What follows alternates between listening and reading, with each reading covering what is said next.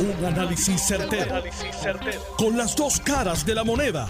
Donde los que saben no tienen miedo a venir. tienen miedo a venir. Esto es el podcast de Análisis 630 con Enrique Quique Cruz.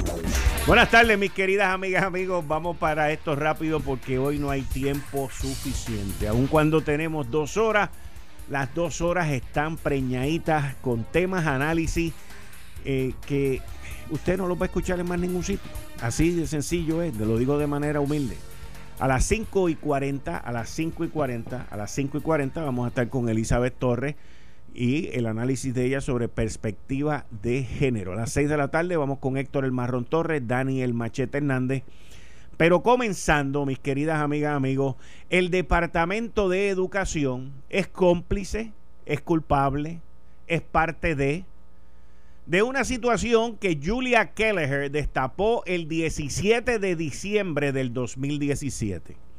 En aquel momento Julia Kelleher nos dejó saber que habían encontrado 482 empleados que no aparecían por ningún sitio, de los cuales 272 no existieron, eran empleados fantasmas, y 211 aparecieron asustados porque no recibieron el pago de nómina y la cosa quedó ahí. Dos años más tarde acusaron a Julia Kelleher, federales, y adivine que no solamente siguieron cobrando los empleados fantasmas, pero la Junta de Supervisión Fiscal hizo una investigación, hizo una auditoría y encontró que entre los pasados 10 a 12 años, 10 a 12 años, el Departamento de Educación ha pagado en promedio 6 millones de dólares anuales a empleados que no existen, para un total que fluctúa entre 72 y 80 millones de dólares en un periodo de 10 a 12 años por gente que no aparecen, gente que no existen.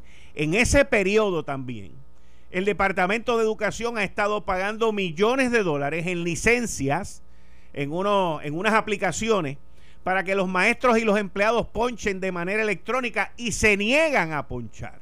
Uno de los principales que se niega a ponchar son los sindicatos que han estado representando a los maestros y que de esos 72 a 80 millones de dólares en los pasados 10 a 12 años han estado recibiendo sus cuotas por gente que no trabaja, por gente que no existe, por gente que a ellos no les conviene que se diga qué es lo que está pasando. Pero la Junta de Supervisión Fiscal se apresta prontamente a sacar este escándalo, esta pérdida de dinero, esta pérdida de recursos, cuando no hay computadoras, no hay internet, cuando no hay educación.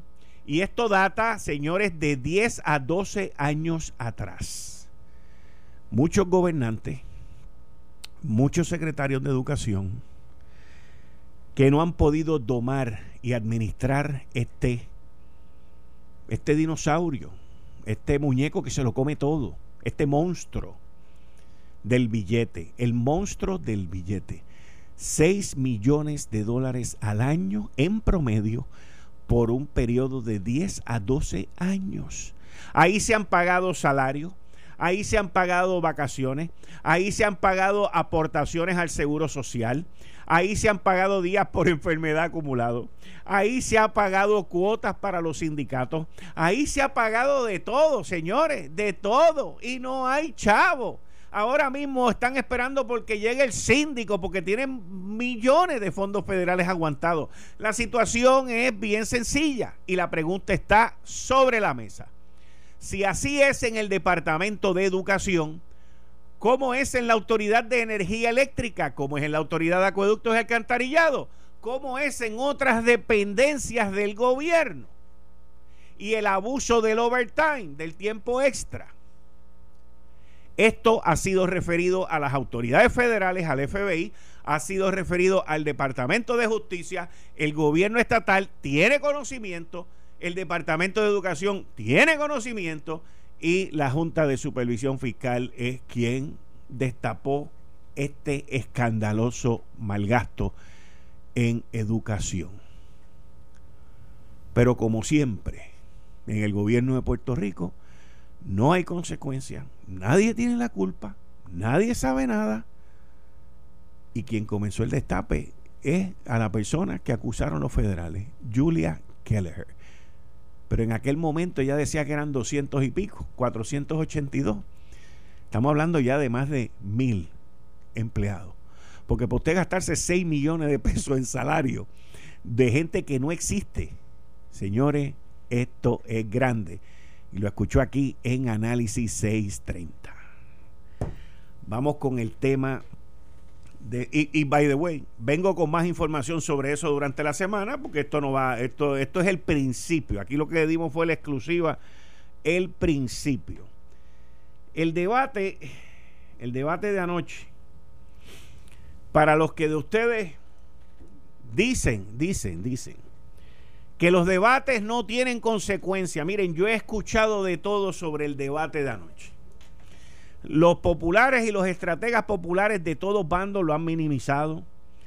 Otros dicen que Charlie Delgado es el candidato que está adelante, por eso es que lo atacan. Que los debates no tienen efecto. Que ese debate anoche estaba aburrido y que no tenía el, el efecto ni la audiencia para hacerle daño a su candidato que ese debate no afecta en nada a Charlie Delgado y que las elecciones no deciden debate, entre todas las teorías y defensas que yo he escuchado durante el día de hoy. Pero miren, aquellos eruditos, estrategas populares que dicen que los debates no deciden elecciones, yo quiero darle un chispito nada más, un chispito nada más de este debate popular y PNP también. ¿Sin miedo? Sí, no tengo miedo. Pues eche para adelante. Yo estoy claro. Estoy esperando. Pero eh, vamos a establecer las reglas del debate. Yo me alegro que haya venido y vamos a proceder. Eh, Proceda. Eche para adelante. Eche para adelante. Ese es el famoso debate sorpresa de Rafael Hernández Colón, que tenía las elecciones perdidas y después de ese debate ganó las elecciones y llevó a Baltasar Corrada, que en paz descanse, los dos al retiro. La realidad es que el debate de ayer fue un debate desastroso, no para Charlie Delgado, señores, solamente no fue para él. También fue para el Partido Popular como institución. Se inmediatamente se escucharon las voces de personas como Armando Valdés, el ex senador del Partido Popular Democrático Ramón Luis Nieves, entre otros, cayéndole atrás a Charlie Delgado. Pero, perdóname, eso no termina ahí, porque el candidato y el compañero de papeleta de Charlie Delgado, y de quien estoy hablando es de Aníbal Acevedo Vilá, no dejó pasar la bola para separarse y dejar claro que él cree en la perspectiva de género y que él no está con su compañero. Fíjense cómo cambian las cosas, las noticias cambian. Anoche, a las 10 y 14 de la noche, Aníbal Acevedo Vilá tiró un tuit que dice, la, educación con perspectiva de género es una necesidad urgente y la palabra urgente la puso en letras grandes. En eso creo, al igual que el respeto a la orientación sexual de las personas y el repudio a todo tipo de discrimen. Así crié a mis hijos y esa es la sociedad puertorriqueña que quiero. Eso fue a las 10 y 14. En ningún momento apoyó a su compañero papeleta, en ningún momento le tiró la toalla a su compañero papeleta. Al contrario, él está allá y yo estoy acá. Y de momento el valor de Aníbal pues sube dentro del partido en ese sector, porque es en ese sector. Pero ¿cuál es el problema y cuáles son las implicaciones de lo que hizo, de lo que ocurrió ayer? Porque esto no lo podemos mirar solamente en Charlie Delgado. Tenemos que mirar otras áreas también, otras perspectivas, otras cosas que ocurrieron allí. ¿Qué fue lo que dijo Charlie Delgado cuando la reportera de primera hora le preguntó sobre su opinión personal, su opinión personal sobre la perspectiva de género. En su carácter personal, ¿favorece la educación con perspectiva de género? Pues mira, yo creo que la perspectiva de género, eh, nosotros en Puerto Rico, estos son temas que han sido eh, de mucha dificultad poder articular lo que es eh, esta ¿Sí discordia. o no sería la respuesta? ¿Me puede repetir la pregunta? Si en su carácter personal usted favorece la educación con, con perspectiva de género, sí o no. Pues mira, no, no la favorezco. Yo creo que establecer lo que es eh, la perspectiva de género. ¿Termino o no termino? Termine la oración. Pues mira, la perspectiva de género entiendo que obviamente hay que trabajarla en el país de una manera donde el diálogo impere en poder entender lo que es la perspectiva de género. Muchas gracias. Miren, la reportera le pregunta una pregunta muy clara. Y él le dice que no. Él le dice que no. Coge una pausa y le pide que le repita la pregunta. Él sabe que está metido en problemas. Él lo sabe. Uno de los angelitos populares parece que apretó la consola cuando sale el sonido ese y ahí él dice, ¿sigo o no sigo? Porque él no quería seguir. Ya estaba embarrado hasta jón. Y luego utiliza como escape el diálogo. Pero el problema que hay es que esto anoche mismo resonó en las redes sociales. Se, entrega- se enteraron en Rusia. Hasta Putin ha reaccionado sobre esto. es chiste, es chiste.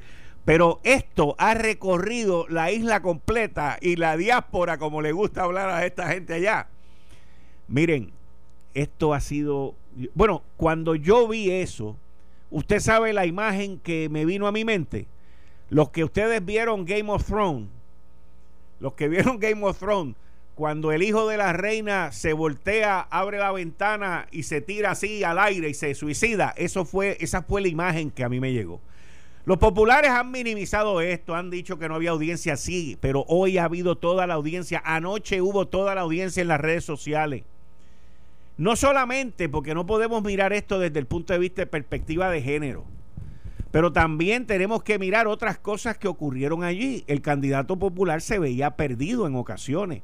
Leyó, señores, cuando yo lo vi leer, yo por poco muero. Tú no lees una contestación, tú no miras los papeles nunca. Tú los miras cuando la cámara no te está enfocando y cuando no es su turno. Pero leyó, buscó ayuda. Y el peor error. Y este no se lo achaco a él. Este se lo achaco a los eruditos que tiene diciéndole en la campaña lo que tiene que hacer. Si hay algo que le tengo que dar de crédito a Charlie Delgado anoche, dentro de este revolú, que él sabía que estaba metido en un lío, dentro de este desmadre, que él sabía que estaba metido en un desmadre, dentro de este, bueno, eso mismo, dentro de todo esto, él se mantuvo calmado, porque sabía que estaba embarrado, así mismo, calmado y embarrado. Su campaña fue la que se paniqueó. Su campaña fue la que explotó. Y su campaña y los estrategas fueron los que le dijeron que se rectificara. Y ahí fue donde la puso peor. Escuchemos. ¿Propuesta o refutación? ¿Cuál escoge? Propuestas. Muchas gracias. Muy bien. Quiero aprovechar estos últimos minutos para rectificar sobre la perspectiva de género. Sí creo en la perspectiva de género. Creo en una perspectiva de género donde se pueda llevar a las escuelas, donde prevalezca en ella los valores, la integridad, el respeto a los demás y donde se pueda generar un ambiente de orientación a cada uno de nuestros niños para que puedan crecer en un ambiente de respeto a su sociedad y a todos nuestros semejantes. Por otro lado, en este proceso he estado hablando de una segunda transformación para Puerto Rico, una transformación que nos ayude a tener unos nuevos elementos que nos ayuden a salir del gran atolladero económico y social que vive el país. La educación, el desarrollo económico, la salud, son temas importantísimos para mejorar la calidad de vida de cada puertorriqueño y sobre todo que cada dólar delegado al pueblo de Puerto Rico o del fondo de Puerto Rico tiene que ser respetado y llegar donde ti, a tus necesidades. Por eso quiero que este próximo 3 de noviembre me Miren, definitivamente que los estrategas de Charlie Delgado les entró el pánico. Vieron los comentarios y vieron los tweets de Armando Valdés. Armando Valdés no mueve masa y le dieron la importancia que no se merecía. Vieron los comentarios y vieron el tweet del ex senador Ramón Luis Nieves. Ramón Luis Nieves tampoco mueve masa. Lo quiero, lo aprecio muchísimo, es mi amigo, lo llevamos súper bien. Pero Ramón Luis Nieves ni entró en la primaria y Armando Valdés tampoco. Estamos hablando de personas que fueron derrotadas en el proceso o que no se lanzaron al proceso, como es el caso de Armando Valdés. Y el pánico los llevó a que el candidato en su turno de despedida, que es donde tú sales a venderte, donde tú sales a pedir el voto, dijera que se tenía que rectificar. Y lo que dijo no lo dijo tan mal, pero ¿cuál fue el problema? Que siguieron los consejos de mi amigo Gary Rodríguez. Ese es el problema. Gary tiene un dicho que dice, cuando los tiroteos están a todo switch, mire, usted escóndase, desaparezcase o use camuflaje. Hicieron las tres cosas con Charlie Delgado. Lo escondieron, lo desaparecieron y le pusieron una ropa de camuflaje para que nadie lo vea hoy. Y si él iba a rectificar, si Charlie Delgado iba a rectificar como lo hizo anoche, anoche mismo tenía que seguir en la campaña de la rectificación. Y hoy por la mañana rectificándose. Y hoy en la tarde rectificándose. Y estar en cuanto show, entrevista, para continuar y llevar a cabo el mensaje de rectificación. Pero no. Se embarró, se limpió y se escondió. Y así, señoras y señores, es como le pasa a la gente en los debates. Fue un desastre, un desastre. Pero eso, eso no fue lo único. Eso no fue lo único, porque hoy Charlie no ha aparecido en ningún lado. Y si quiere yo lo entrevisto, debería estar hoy aquí metido, aquí, mira aquí, que yo estoy dando cara, con el otro yo estoy dando cara, en la rectificación. Lo que hicieron fue que lo pusieron a dormir y lo escondieron. No, papá, así no. Faltan 35 días. 35 días para las elecciones. En par de días sale una encuesta. Esto ha sido fatal.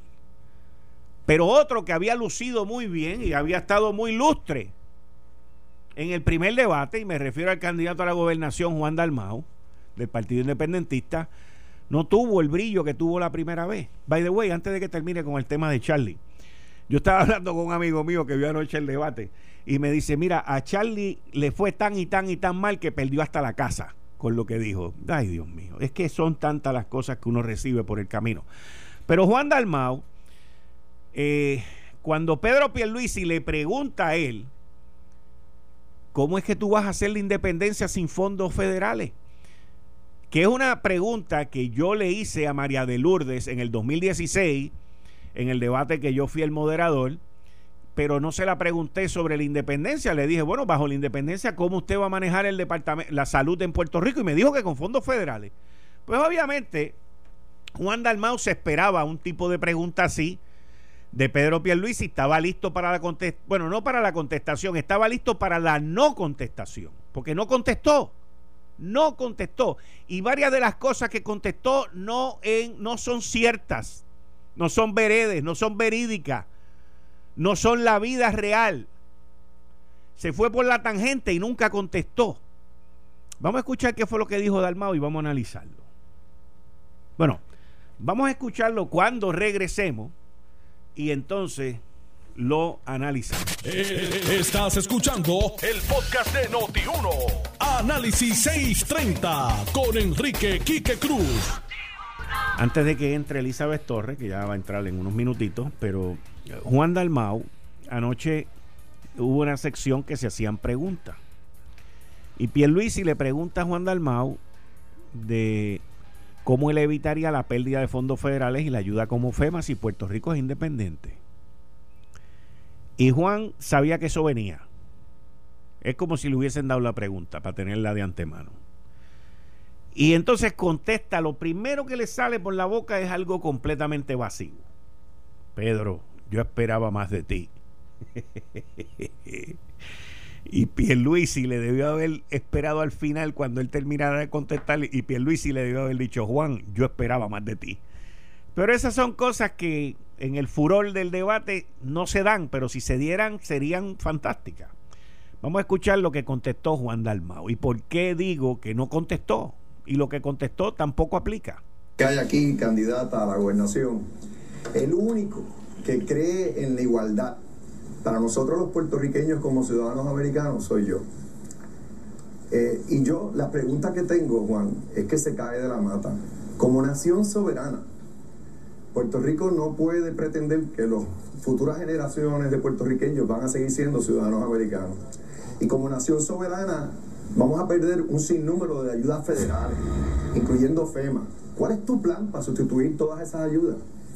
Pues mira, Pedro, yo esperaba más de ti, porque yo pienso que en pleno siglo XXI la idea de la soberanía nacional, de la independencia es para integrarse al mundo, para ser moderno, para desarrollarnos. No es para estar solitario. Y por lo tanto, la narrativa del terror debe quedar atrás.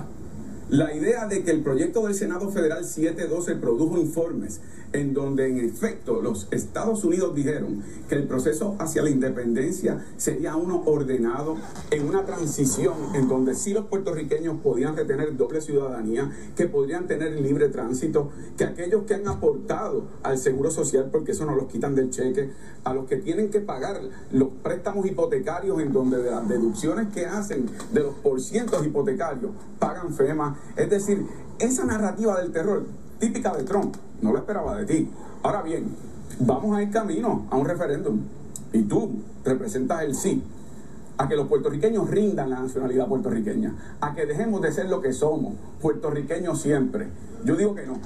Yo digo que nosotros los puertorriqueños no tenemos que rendir lo que somos como pueblo, ni la aspiración de pararnos sobre nuestros propios pies, ni dejar de ser lo que somos, soñar en español, hablar en español, eh, amar en español, ser lo que somos como pueblo, no tenemos que rendirlo. El día de las elecciones, voten por mí, pero voten no a la aspiración de que renuncie a ser lo que somos, puertorriqueños siempre. Miren, no le contestó cuál es el plan para sustituir los fondos de FEMA. No le contestó cuál es el plan para que los que bajo la independencia que nacen sin seguro social, porque esos pueden trabajar y no lo van a recibir. No le contestó que el pecadito, el puñadito de dinero más chiquito que FEMA reparte es a los de las hipotecas y al seguro ese que tienen las hipotecas, que son unos valores por debajo de lo normal.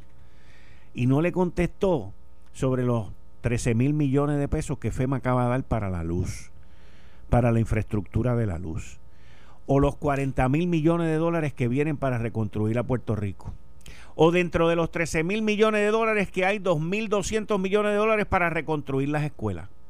No, le contestó cómo integrarse al mundo. ¿Cómo nos vamos a integrar al mundo pelado y destrozado? Y esto no es narrativa del terror como le llama Juan Dalmau. Esta es la narrativa de la realidad. Los de Nueva York no dejan de ser neoyorquinos, neoyorquinos y no se les quita el acento de New York. Ni a los de New Jersey, ni a los de Texas se les quita ser de Texas. Ah, pero yo me atrevo a apostar que Juan en un debate habla inglés. Y que él se ha procurado porque sus hijos hablen inglés. Pero van a seguir siendo puertorriqueños hablando inglés como somos tú, yo y los míos.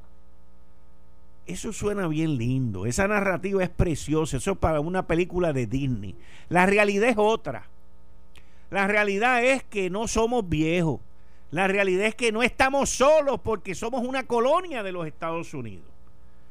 Hasta el arzobispo de San Juan está luchando contra el coloniaje de la mano de Juan Dalmao hacia la independencia con el obispo de Mayagüez. Imagínense, imagínense qué cosa más linda dos obispos en Puerto Rico católicos, religión a la cual yo pertenezco y participo todos los domingos, pero no en ese tipo de iglesia, no en ese tipo de podio donde van a luchar por la independencia. Yo voy a un sitio donde no hay religión, donde hay fe, esperanza, caridad y tranquilidad. Ahí es a donde yo voy. Pero señores, yo le garantizo a ustedes hoy 28 de septiembre a las 5 y 40 de la tarde. Le voy a garantizar a ustedes dos cosas. Dos cosas. Número uno, que el 3 de noviembre la estadidad va a barrer. Va a barrer. Y va a callar a toda esta gente. Y también les garantizo que aquellos que crean en la unión permanente y en la estadidad, les garantizo que si Pedro Pierluisi no gana, van a llevarnos por la ruta del desperdicio y del malabarismo, como pasó la última vez que ganó la estadidad en el cuatrenio pasado, que nos llevaron hasta la quiebra, con tal de que la estadidad no progresara. Esto es tan y tan y tan claro que ellos lo saben. Ellos saben lo que viene para encima. Ellos saben que la estadidad va a barrer. Porque la gente no se deja engañar ahora por cuentos de camino o por lo que llaman de narrativa del terror.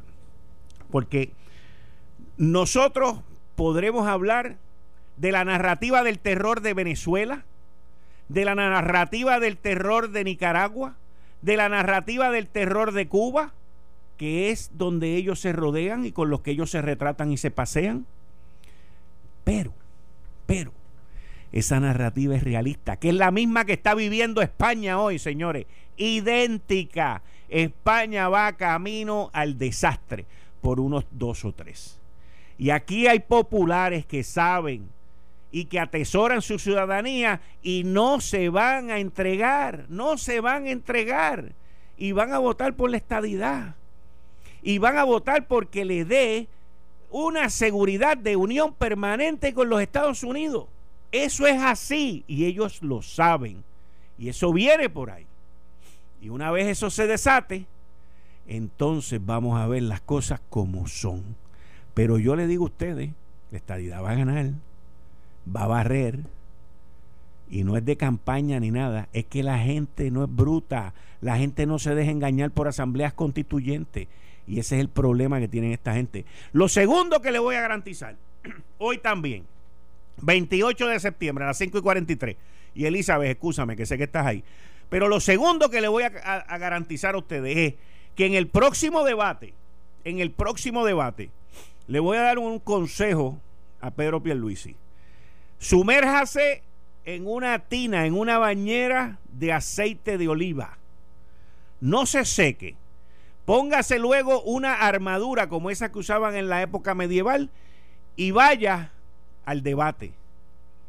Si puede, debajo de la armadura, póngase un chaleco a prueba de bala, un body armor completo y cúbrase el, cuerpo, la cabeza y todo. Porque los cinco le van a caer encima a usted. Los cinco van a tratar de, destrozarlo. Los cinco van a hacer lo indecible. Lo van a acusar de riquito. Lo van a acusar de blanquito. Lo van a acusar de todo, de todo, de todo, de todo. Así que advertido está. Buenas tardes, Elizabeth. Bienvenida a Análisis 630. ¿Cómo tú estás?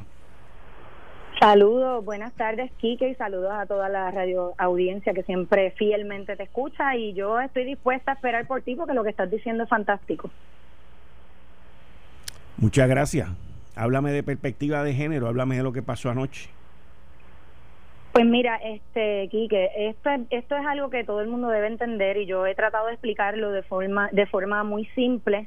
Mi último video ya tiene más de 100 mil views, ¿verdad? Orgánico eh, la gente está bien interesada en este tema y me parece a mí que se está utilizando para, para politiquear.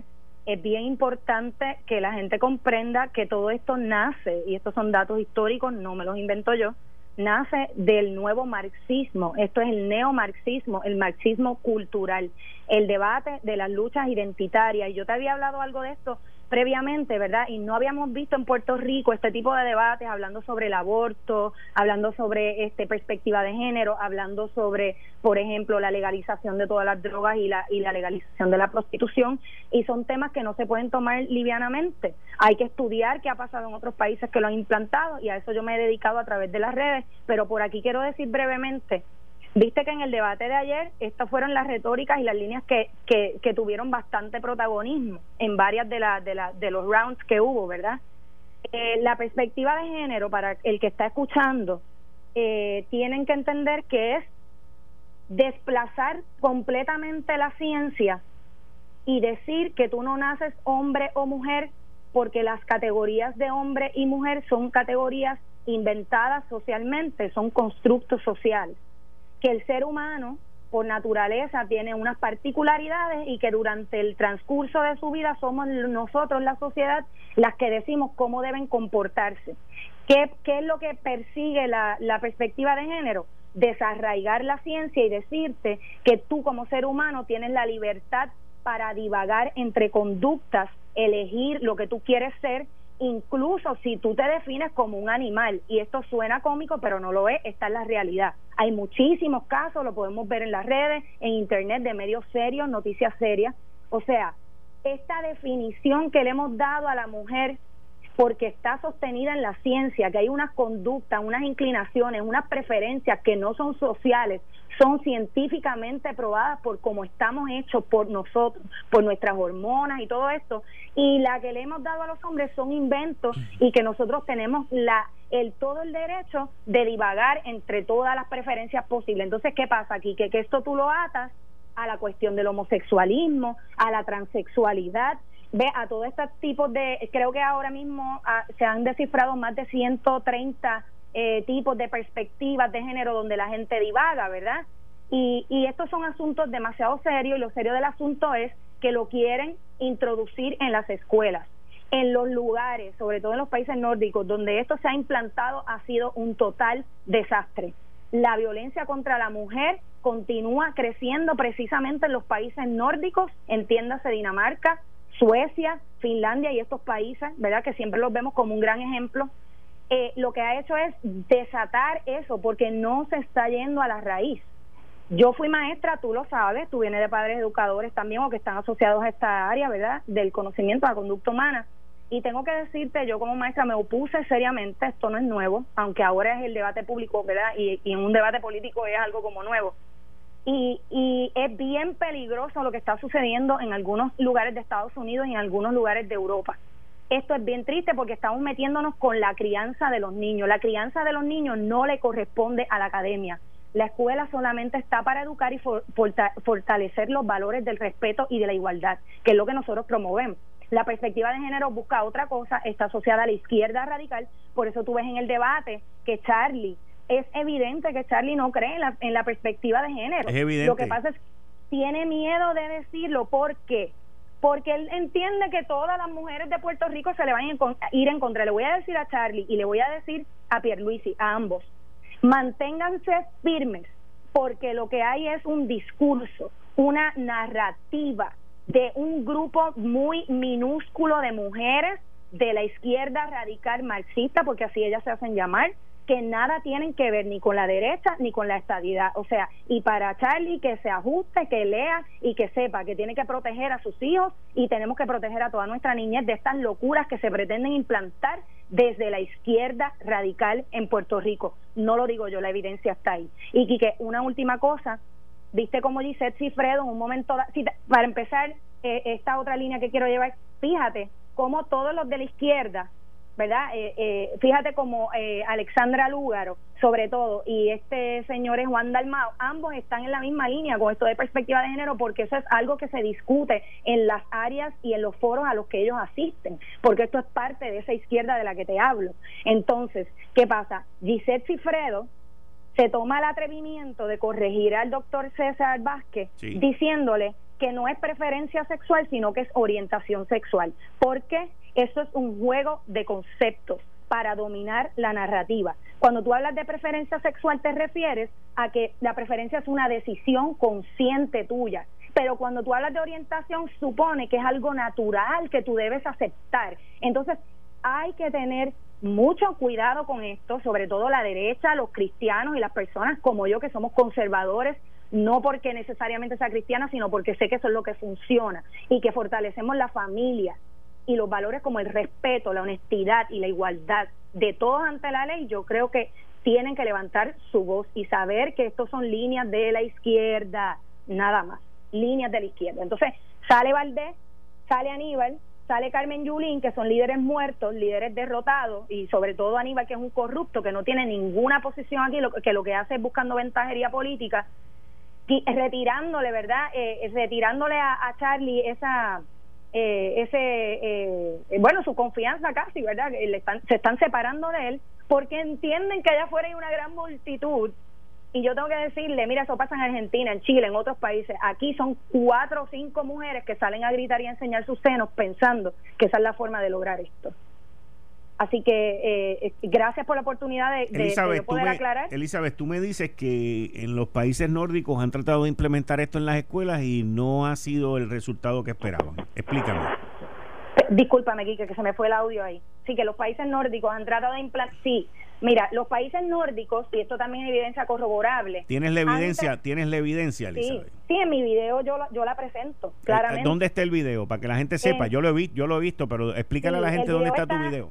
Mi video está en mi página de la premisa inarticulada en Facebook, que ya pronto voy a pasar a Twitter, a Instagram eh, y, a, YouTube. Ahora mismo en Twitter yo hago, yo lo, lo, comparto también, pero si van a Facebook van a ver este video, ahora mismo tiene más de 100 mil views, eh, y, es que la gente, ¿verdad?, quiere buscar la verdad. Y yo les estoy dando la verdad fáctica, ¿verdad?, con evidencia, no porque lo diga yo, aunque eso es lo que yo creo. Yo estoy en contra de la perspectiva de género y los líderes que se opongan a esto son los líderes que van a salir prevalecidos. Le digo a Pierluisi que se instruya bien y que mantenga posturas sólidas ante esto y que no se deje amedrentar por pequeños y minúsculos grupos de feministas radicales de la izquierda radical en Puerto Rico. Ok, allá se ha tratado de implantar un sistema totalmente igualitario, incluso en las cuotas de trabajadoras, o sea, un empresario tiene que tener igualdad cantidad de hombres, la misma igualdad de mujeres, e, es una igualdad total, ¿verdad? Son los países más igualitarios de toda la Unión Europea.